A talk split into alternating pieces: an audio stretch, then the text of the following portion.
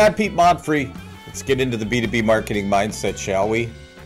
Just under the wire at 11 o'clock every Thursday. Hey, listen, you're going to want to pay attention to today's podcast because we're going to spill our guts and reveal the two magic bullets that all but ensure growth and profitability for B2B companies. But before you get too excited, let me introduce my co host, Bill Lowell, who is broadcasting from deep underground in an undisclosed Arctic location. Hey, Bill, how's it going? I'm deep down in the bunker, so you may have to yell at me a little bit louder so I can hear you then. Under the ice, you. in the ice tunnel. uh, yeah. We've actually had beautiful weather here. It's been it's 60 degrees today, you know? You know, that's fantastic. Uh, you know, I mostly just tease. Of course, I lived in Wisconsin for a really long time, and uh, so, uh, but I also lived in Wyoming where they have this thing where one day it's 10 below zero and the next day it's 65. And Whoa, so it snows man. like nuts and then it melts the next day. Yeah. It's crazy weather environment. Um, yeah. And you're in Austin, Texas now for the last, what, 25 years? Not that long. Uh, 2006, I believe we, okay. came to beautiful Austin, Texas, and uh, we usually have our Austin cam up, but today is the day of technical problems. You mentioned the cell phones being out across the country. Yeah. That's crazy. I'll have to look into that. We know we definitely were having a bunch of tech problems. We didn't think we'd be able to run on time, but uh, but what the heck? Hopefully it's working. Yeah. And uh, I heard a rumor though that you have owned and run a B two B company for a few decades. Yeah, Why am I always last to know with this stuff? you know, I probably need somebody good at marketing or public relations to get the word out. That's why no one, you know, no one knows. But that's been the marketing strategy is just don't tell anybody, you know. that's a good one. That's a good one. Well, I love this idea of silver bullets because I think people don't actually ever say, "Hey, tell me the silver bullet," but oftentimes it's pretty clear that that is what they're looking for. What's that one thing? Or those yeah. two things that I should do. And I've always said there ain't there isn't any. Yeah. But I'm going to reveal them now today. Ooh. So maybe so Curly Curly from City Slickers would be proud of you, right? That that's one right. Thing you're going to tell That's right. But there's two just, things. But there's two. So it's twice as better as that. Um, yeah. Twice as better. Uh, so one thing before we start, real quick. Um, you know, so these are the two things that B2B companies need to do to be successful. We'll break them down a little bit. I think they're obvious, but for some reason, these sort of fundamental things seem lost on people. But I wanted to tell you that you can subscribe on your favorite platform. That could be iHeartRadio or Spotify or Amazon or Apple Podcasts, wherever you would like. Uh, but also head over to b2bmarketingmindset.com. You're going to find a lot more content, and very soon we're going to be launching a whole bunch of free B2B marketing courses. So you can uh, sign up there and, and, stay in the loop. So you get the announcements of the of the courses. Uh, that's pretty cool, huh? That's great. Yeah. Worth the effort, I would say. Um, and so, uh, but you can, you know, you can also listen to us in audio form everywhere fine podcasts are consumed. So, you know, full disclosure, um, Bill and I have, you know, started and owned B2B companies for decades. Uh, we've known each other for that long. We have, but but I think more importantly, I mean, we so we have like our own personal experiences, very personal, like struggling with a lot of the same things our clients struggle with, our own confirmation bias things that we believe in our heads that might not really be true, we suffer from it, I think. Do you? Do you have trouble seeing your business because you're so close to it?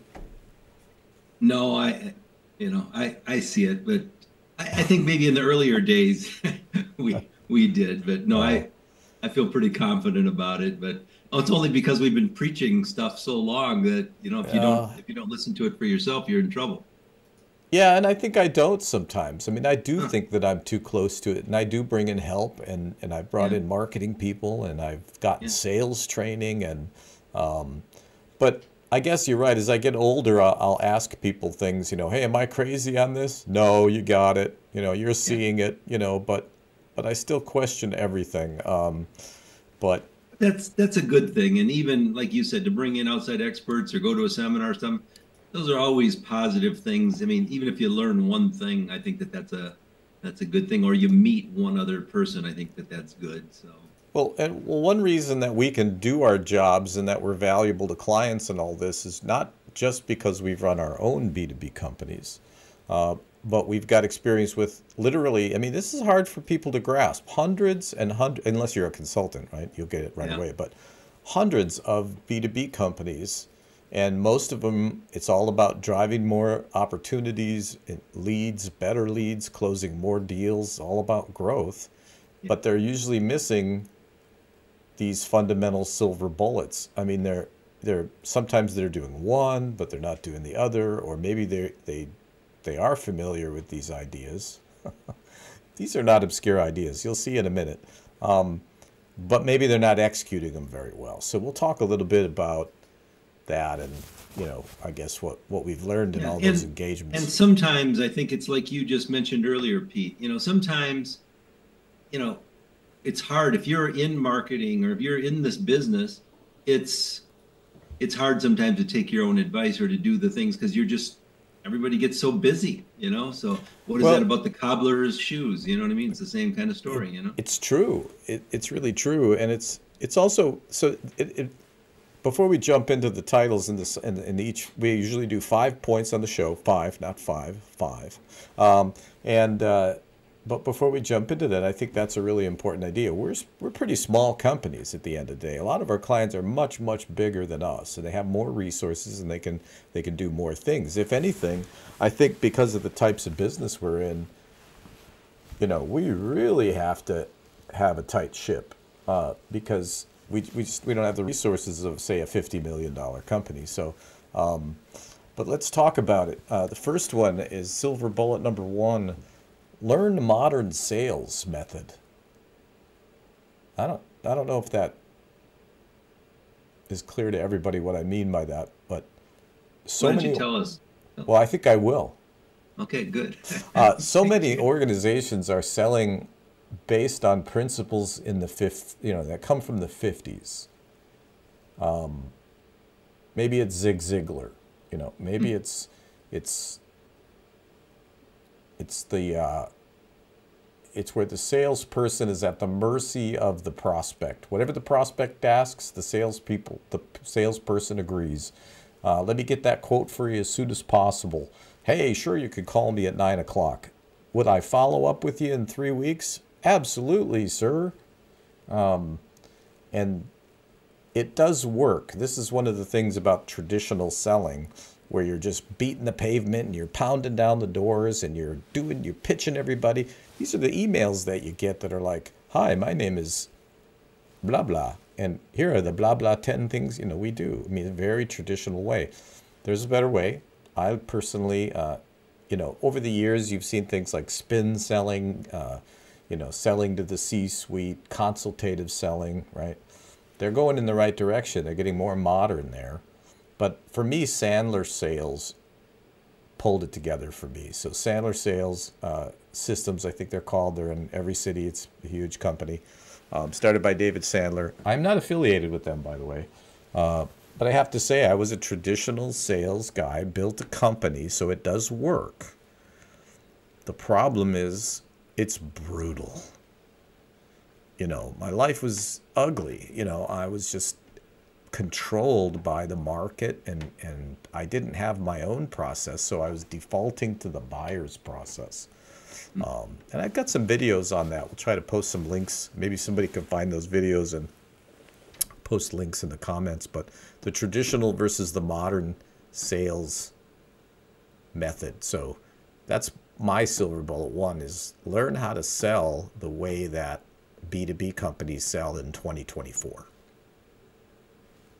and and I think one of the big parts of that, and we had this on our big forum that we ran with all those uh, unique and wonderful people that were involved that in that, where it's like times have changed. I mean, just like like we learned, the, the people want more self-service now, so they want more, um, you know, they want more digital help instead of the one-on-one that used to be there. Although the one-on-one is still important to some extent. So I think the real important message is, and the and that's the thing that I go with is like how how does your prospects, customers, markets, how do they want to meet you, buy from you, that kind of good stuff. So if, if you don't know that and you're still, you know, you're still applying the old traditional methods, it may not work for everybody, but it might work for some. So I think, you know, you need you need to know uh, what are people's preferences. And I think that that's going to be really important. And, and we've talked about this before, and there's a lot of things like with people where they'll give the disc profile or they'll try to find out the the personality, you know, profiles of each of their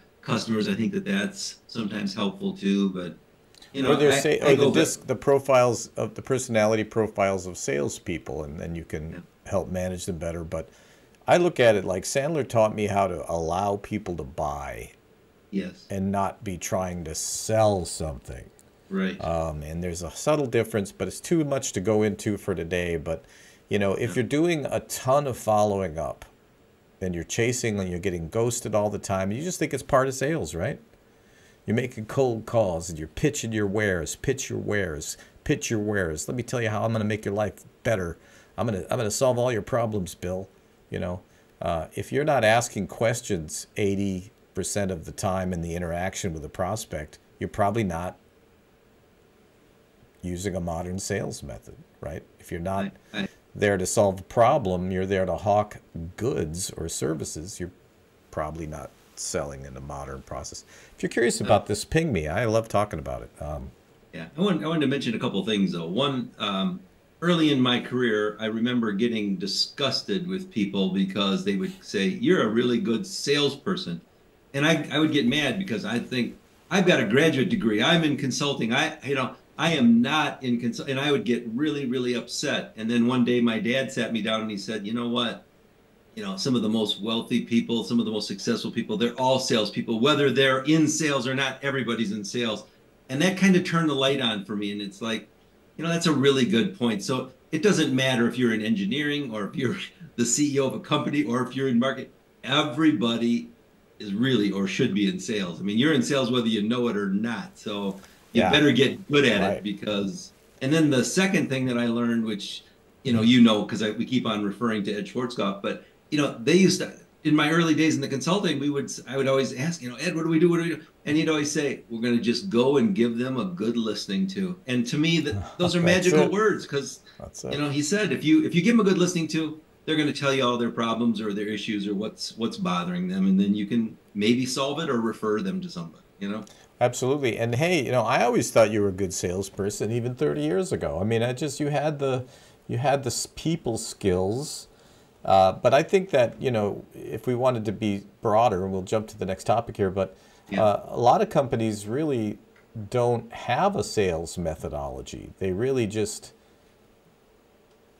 uh, there's they like they haven't they're not following any methodology. They haven't developed their own. They're just purely reactive to buyers, and um, you know it's something to think about. But one of the silver bullets is learn how to sell. You know, make Yeah. sure that you have the skills. And keep in mind, buyers. There are a lot of buyers out there that are literally educated to in buying. they have a process. Let me tell you. Uh, so, and other people that aren't specifically trained in buying, they have a process too. It's subconscious, and we all do it. But if you are going into that lion's den and you don't have any specific process or methodology that fol- to follow, you're going to be at a disadvantage in that buyer seller uh, dance, right? So these are all things I learned, uh, and you know, thank God for David Sandler. Uh, if you hate This would be a Sandler fun- sales, this would be uh, a- yeah. let me know that too.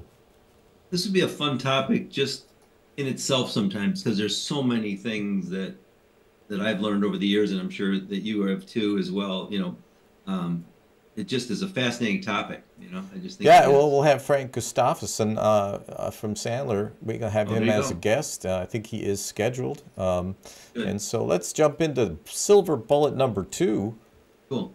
develop a marketing plan. These You don't need that. these That's are mysterious. How how do we come up with these secret things? No, this that's just a dumb idea that will never work. It's never gonna work. Exactly. Forget it. You know, we want to wing it. We don't need to. We don't need to have any kind of plan in place. And listen, today's marketplace, in terms of tools and all the stuff that goes on, it's simple. You don't need a plan for that. You just try stuff, right? Exactly. Like give it a shot, man. Write it. Spend all checks. that money. Spend all that money that you don't want to spend or don't have. Let's and then just you'll get it right eventually. But then I get so sad.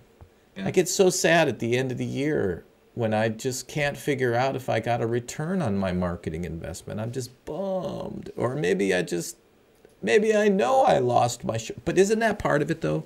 Isn't that why the our CPA has a line in our P&L and it's an expense category called marketing. Okay. Uh, that's enough of that. Um, exactly. But, we don't want to talk about that marketing listen, subject if you think marketing's an expense, in other words, it's something that you just put money into because you're supposed to, you hope it works, it's just, but it's an expense, then you're doing it wrong, okay? Uh, it should be an investment. Every dollar you put into marketing, you should be able to get three, four, five, I don't know how many dollars back, but more than one. Um, and so this topic is so important because I think a lot of companies are selling in some way, shape, or form. And for many companies, it's working for them because I call it the slot machine theory. The way traditional sales works is it works just enough to keep you pulling the lever. but if you look at the actual cost of just let's say you're you're only there's a lot of companies that only sell. They don't really do marketing they probably got a VP of sales and marketing who gets compensated on sales, so marketing doesn't really get done. But um, uh, if they if they understood the sheer amount of cost it's taking, their cost of acquisition, they would be very unhappy.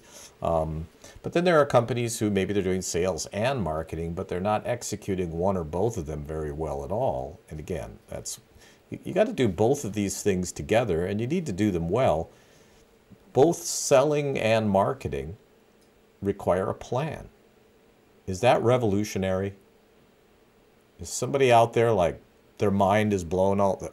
What? Well, I think it's just like any other plan in business. You know, you got to follow the plan because there are so many things that happen in the course of a business year that take you off course or distract you or get you where you're you're no longer focusing on what you need to do and having the plan can bring you back. I mean, it, it can also help you if somebody else is trying to sell you something and they're really good.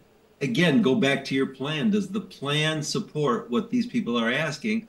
So, I mean, I there are just so many good reasons to do it. But how are you going to know if you're successful if you don't have that plan where you do a debrief at the end of the year? I mean, there's, I could give you a hundred things on this, you know? Well, what is a plan really? And you know, Alex Nesbitt is a guy. Look him up on on uh, LinkedIn, who really does a great job delineating. Wasn't he on uh, WKRP in Cincinnati?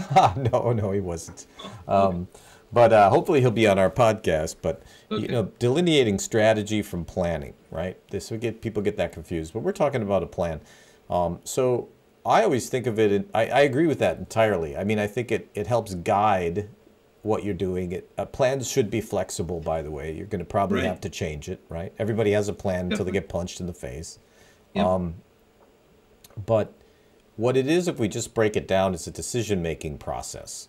Um, but I always think of it more like if I'm going to build a complex structure of some kind, I'm going to probably have some sort of blueprint, right? Because there's too many pieces and parts to get them all to work together in a unified way and if I'm doing sales well, I'm going to want to I want I'm going to want to interface with my sales function so that it's working with that also. So you've got an in, you don't have a bunch of silos, your website over here and you're doing social media over there and you're God only knows what you're doing out there. Uh, but they're all disconnected.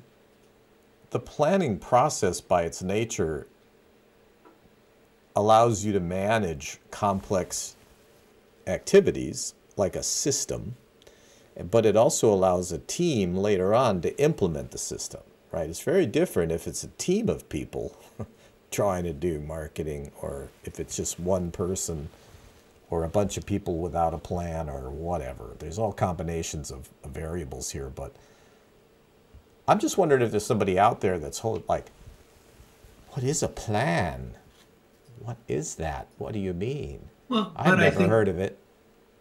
I do think there's people have different definitions of what that plan consists of. So, I mean, so some people might be saying that, you know, or some people might already be doing it, Pete, and they just didn't know that they were actually doing planning. I mean, so true, uh, so very true. You know, and we don't mean to, you know, uh, we don't want to sound like, hey, everybody's stupid but us, but um, these are just process kind of challenges that a lot of companies have in the way that they make decisions. And we're applying it to sales and marketing, but it could be anything. You could, it could be the way that you plan your factory floor. Exactly. I mean, it could exactly. be the way that you decide to structure your finance operation. You're probably going to have a plan of some kind. But for you some know, reason, marketing, especially smaller and mid-sized companies, they really just don't really have a decision making process. They tend to do things one little piece at a time. Um, it's very frustrating and, and it turns into an expense because it can't work. This is why I wanted to talk about it. If you're struggling with marketing, you're not sure if you're getting a return, you're not growing the way you want, ask yourself do you have a real marketing plan? Not a list of tasks or a spreadsheet of numbers Mm-hmm. But did you go through a journey, a process with your team where you asked all the questions again? Even the ones you th- think you know the answers to. You asked them again. You did it in an organized way. You and let's talk let's talk about the steps, right? Because I, like I think people will see what where we're going with this and maybe you're do maybe you have a plan, maybe you don't. Uh, let's talk about the steps you could see if you have a plan or not.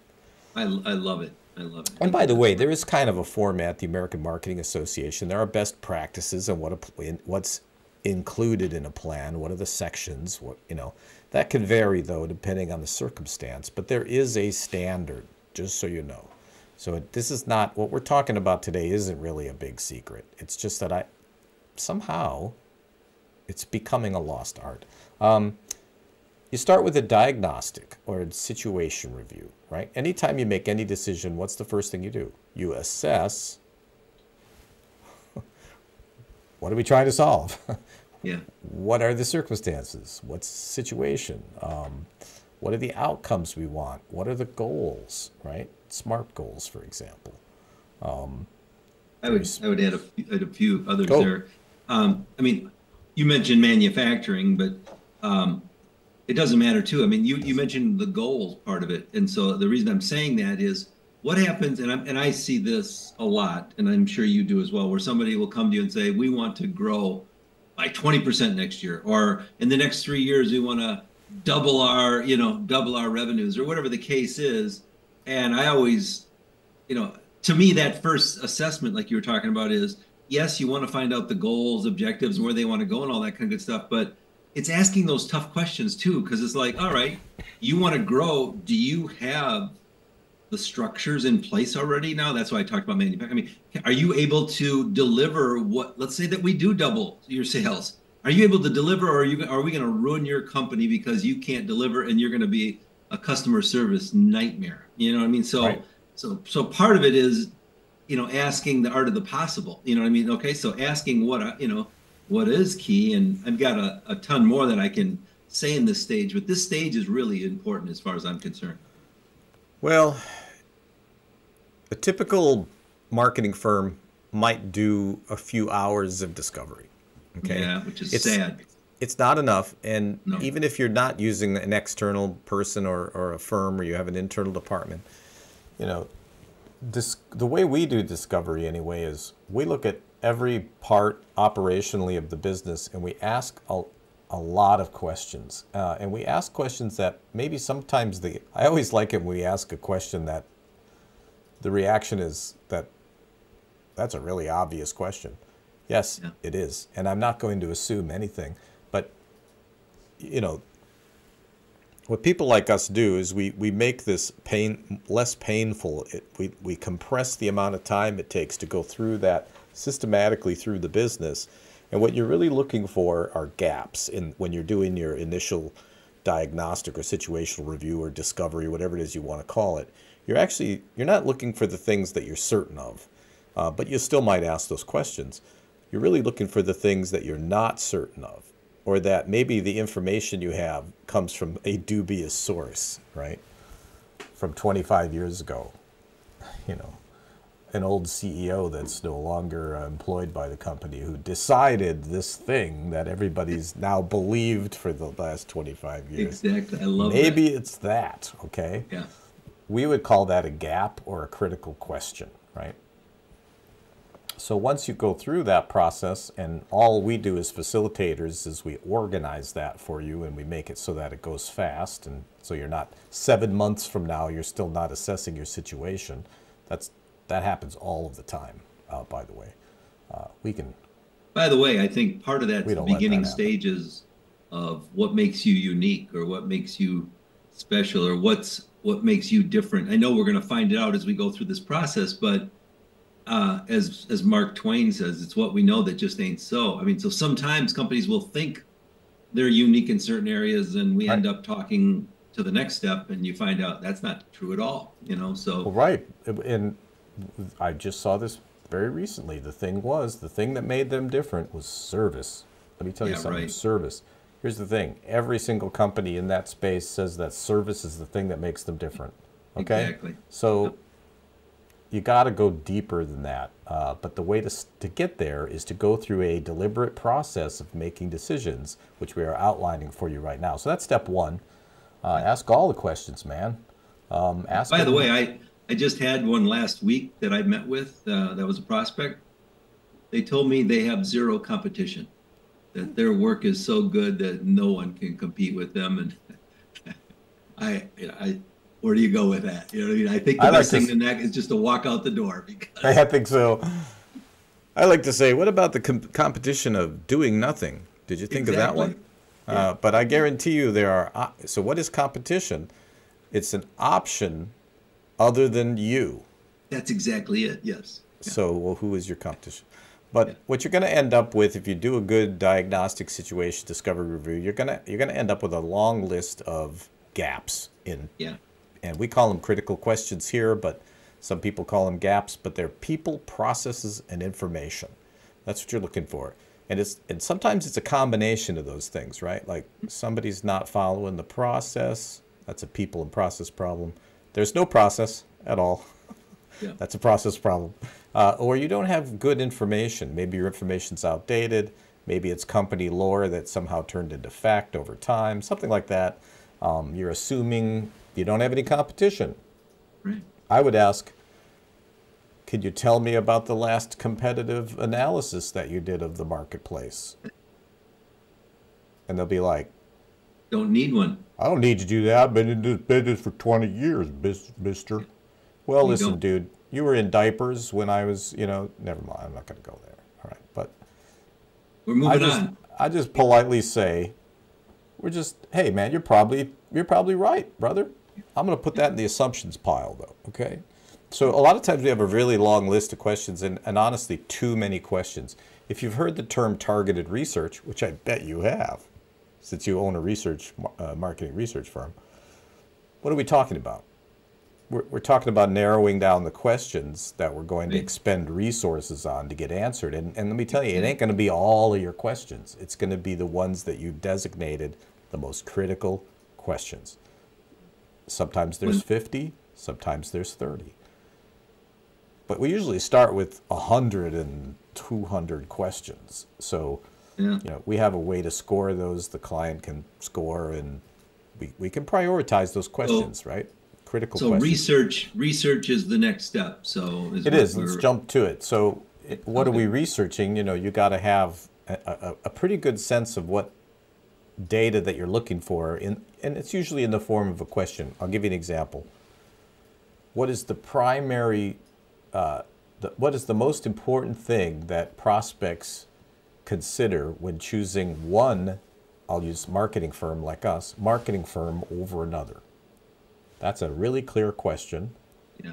And that can be answered with customer research. So usually the next step once we get those questions is customer and competitive research. And I'm turning that over to you.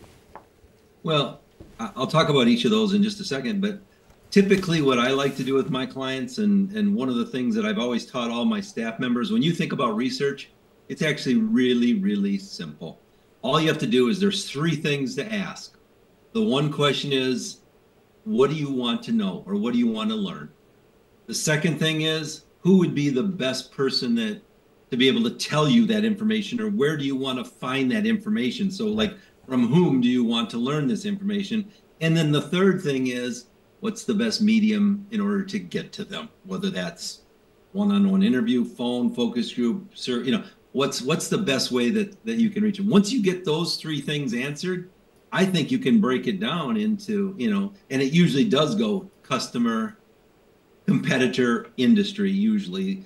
But Right. I mean, those those three questions I think make it really simple for any organization to go, oh, I get it now. I get what you're asking me. You know. You, you know, a lot of product companies will say, "Look, we've done, we've done a raft of competitive research. We don't need to do it." That's a different kind of research than what we're talking about. We're talking about research tailored. You know, we're not going to be looking at software features and technology and prices, and you know, it might be a superficial part of it, depending on if that's super important to the client. But we're really looking at how are your competitors executing their marketing? What are their mm-hmm. messages? How are they positioning themselves? Yes. Um, what methods are they using? I mean, do you have a large company in your field that maybe you don't compete with them directly because you're smaller, but let me tell you, are they have are they likely to have invested a ton in research? right. right? You might find things that you can emulate. You might find Yeah. things where they're super weak that you can out execute. There's so many things. And of course, you do have to narrow it down because nobody has enough budget to answer every question imaginable. Um, but you're talking primarily about, uh, primarily, you're talking about primary research. But tell me about secondary research where there's no Well- there's no whom involved. Is there? I mean, am I getting that wrong? Well, I, I think it could be. It could be the whom could be from some industry expert, you know, and that could be a trade publication or association or something else that already has some data. But secondary research, as I'm sure everybody watching this knows, is just stuff that's already available. So maybe there's a study that's already been done. Maybe there's uh, some industry analysis that's already been done. Maybe you've already got some expert interviews, but it's like, let's go out and find some of that. And that's actually really inexpensive and a nice way to be able to capture uh, some some really good data. There so is a think, ton of data out there, and coming up, we're going to have as a guest Tim Hayden from Brain Trust Partners, um, and and he's really he's going to be amazing when we're talking about data. But that let me take just a minute, and next week we have Steve Harper uh, from Ripple, the the Ripple, uh, which is a it's a philosophy, it's a networking thing, it's an organization, uh, it's a fraternity, but Steve started this many years ago, and he's just a, a great person. Owns a number of companies, very savvy businessman, good marketer. It's going to be fun having Steve Harper on next Great. Thursday. So, um, you know, I always try to do this program, but, uh, and I, I don't want to assume people know what anything means, right? Because things are so convoluted now. I mean, I feel like we're in the post truth era. And so, you know, people might not know what secondary research means, but man, secondary research, wow, it is awesome. And, and you know, Bill Bill's company subscribes to databases that you don't subscribe to and don't have access to. There is a ton of data. This is when somebody says big data, usually that's what they're talking about is secondary research. So it's so important to do your research because otherwise you're going to base all your decisions on your own cognitive bias you or your organization's biases, right? Yep. And you're going to be 95% right, right? Our customer, our clients know their business. Am I giving, is it the percentage lower? I'm being Oh, I- gracious. I think you are being very kind today.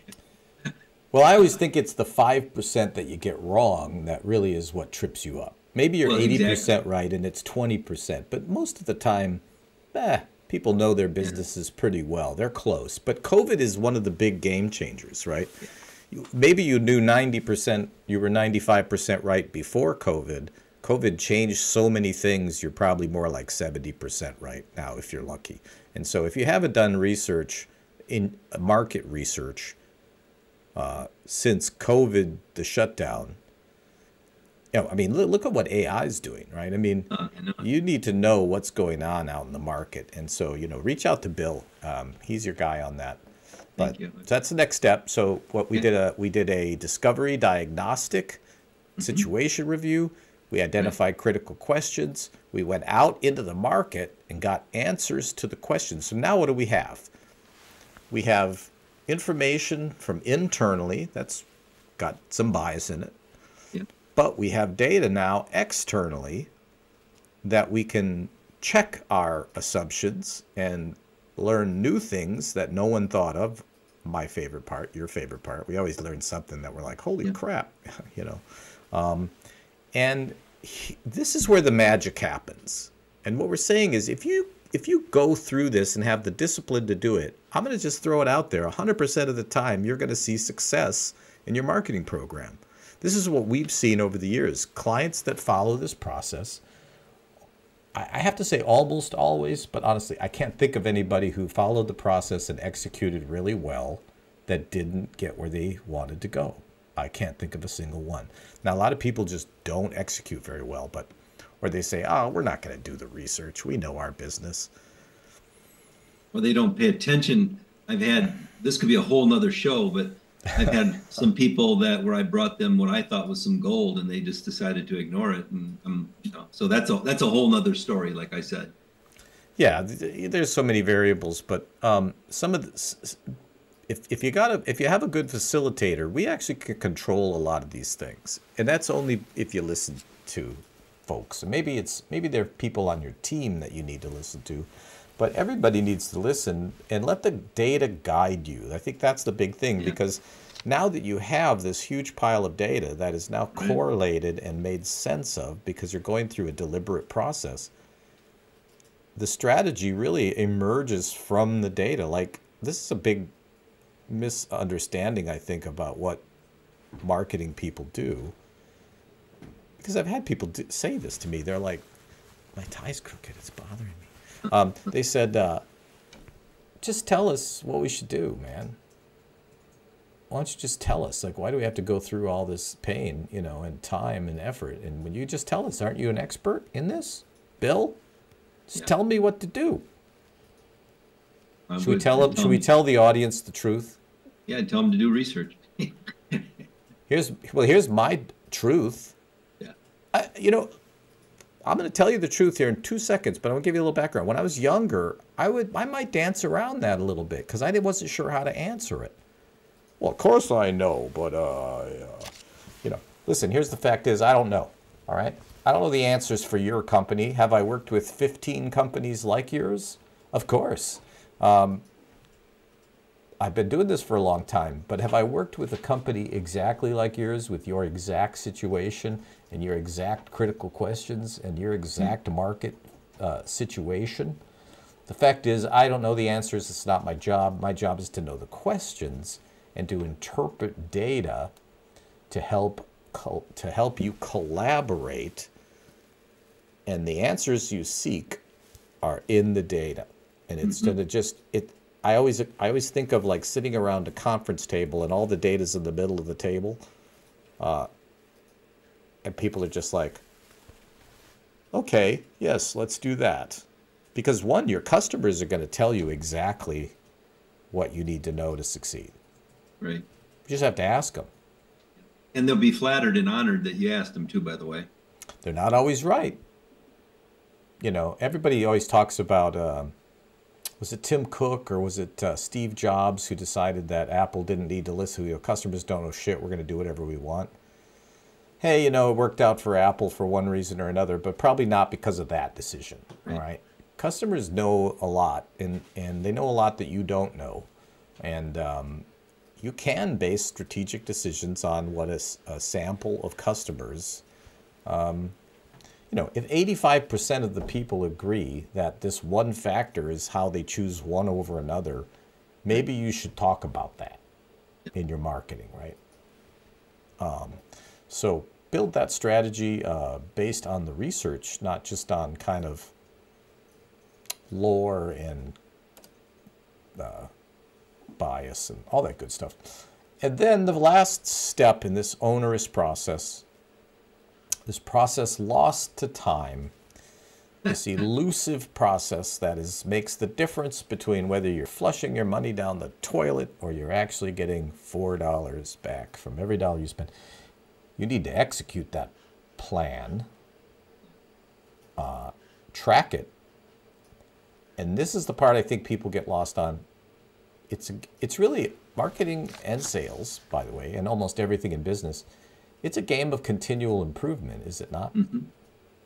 Do you ever just just right out of the gate just blow it out of the water? I mean, is that a realistic expectation for anyone? I, I think the only time that that happens is when I listen to my wife. Otherwise, everything else everything else needs research. So if I listen to her, I'm usually ready You to make count a on that. Um, Exactly. Exactly. But no, I, I don't think I don't think people put out of the water. But you know, with regard to your market planning, I think that having that plan is really good. Scheduling and budgeting, scheduling and budgeting, and then like you talked about, how do how are we going to implement? Who's going to be responsible? I mean, roles and responsibilities, timing, scope, um, Yes. measurement, KPIs. Um, Yes. And don't have too many KPIs either. You won't be able to track it, right? Unless Right. you're, you know, unless you're Johnson and Johnson. Um, And, and by the way, you can put together your marketing plan by those objectives, those KPIs, or you can do it by your target audience, or you can do it by, you know, the media that you're going. I mean, so lots of ways to put it together. But I think the key is get that plan down. Well, and at the risk of self-promotion, I mean that that's the stuff. This is where we really can help companies. Is it isn't just tell us the answers. It isn't just ask us the questions. It's like there's a lot of different methodologies based on. It could be based on uh, your place in the market life cycle. Are you in an emerging market or a, or a declining or a mature market? It's going to be Absolutely. completely different strategies. If you're not if you're not an expert in this area, you're just gonna you're gonna do a lot better if you had some guidance or if you hired somebody internally. I don't care what you do. You don't have to hire us, but somebody there. This is a there's a, a level of experience and training and repetition. But if you think about a plan, is it not just a hypothesis? Did I not just describe the scientific method? Right. right? And the plan is your hypothesis. Now, if you if if you are an expert in marketing, your hypothesis is going to be a lot better than someone who maybe isn't. Um, but it's never going to be 100% because you have to start implementing and testing. And this is something no one wants to hear, and that takes time, right? I've had I've had people say, you know, I'm afraid to start this marketing thing right now because we have so much work in the in the next month. You know, if we had an avalanche of work next week, you know, you should be thinking in terms of quarters and six months from now, and you know, Right. that's if everything goes smoothly and you have a good sales team who can close a deal. What if you get really? Let's end with this. I'm gonna go to final thoughts Good. because I'm just rambling at this point, um, which I love to do. Um, so, so part of our technical difficulties is all my little buttons moved around. Uh, so I don't know where it is. So stand by. Final thoughts. Final thoughts. Oof. Very important to get that graphic in there. Um, final thoughts. My gosh. Um, I think it's easy to get disoriented when you're close to your business. I'll share the rest of mine after you go. I feel like The I only final dominated the podcast. Don't want to do that. The only the only final thoughts I have is again, if you I'm going back to the marketing plan. I think if you do good research, the marketing plan writes itself. I mean, to me, it really does. The, the information is there and it makes your life so much easier. I think without it, it's it's going to be a little bit of a challenge. You know, it's going to be a challenge. So that's my those are my two cents. Sometimes it's a question of how much risk are you willing to bear, right? Exactly. Are you a risk taker or are you somebody that wants to lower your risk? And that's really what your marketing plan should do. That's what marketing research is about. The whole thing is about lowering the, the operational risk of going to market. Confirmation bias leads to poor decision making, and I think it's a problem for everyone. Um, and when it comes to sales and marketing or any other part of the business, we talked about that a little bit. A disciplined decision making process based on up to date, real world data, plus your internal, say, institutionalized data, almost always results in meeting realistic objectives. And I'm embarrassed to say I don't remember who said this. You could maybe remind me. Plan the work, work the plan. Somebody really smart said that. I don't remember. I think it was Peter Drucker. All right. yeah, it probably was. It So probably was. argue with him. All right. Let's go with that. You know, you don't believe me? There's this guy named Peter Drucker. He's old, old guy, older than us. He's an oldie but goodie, though. He had a lot of great insight. Um, You know, but Drucker, he didn't talk a lot about external data, which I always thought was kind of fascinating. He was really all about the, you know, getting data from the organization. But if you start thinking about this confirmation bias, you really need that external data. And you don't have to spend a ton of money on it. Um, uh, it but you just need, you, don't- you, I wish there was a way around all of that yeah. right? It's tedious. It takes discipline. Is there anything in business that's not hard that you know of? Getting sued, that's pretty easy. Um, I think everything is hard in business. Marketing is not something that just happens. It's it's not. You're not going to come up with your best marketing ideas over a foosball table. You might come up with a creative idea, but, but you'd still want to test it. So. That's just because you've been smoking weed out the back before the foosball game. But Uh-oh. Uh-oh. but really, your entire business works this way. You sh- your marketing should work this way. Your sales should work this way. Disciplined planning process, um, and whatever plan you end up with is better than no plan at all. Um, and I think that's you know, it was a wild and crazy rambling episode today, but I hope people got some value from it. I know I did. Did you?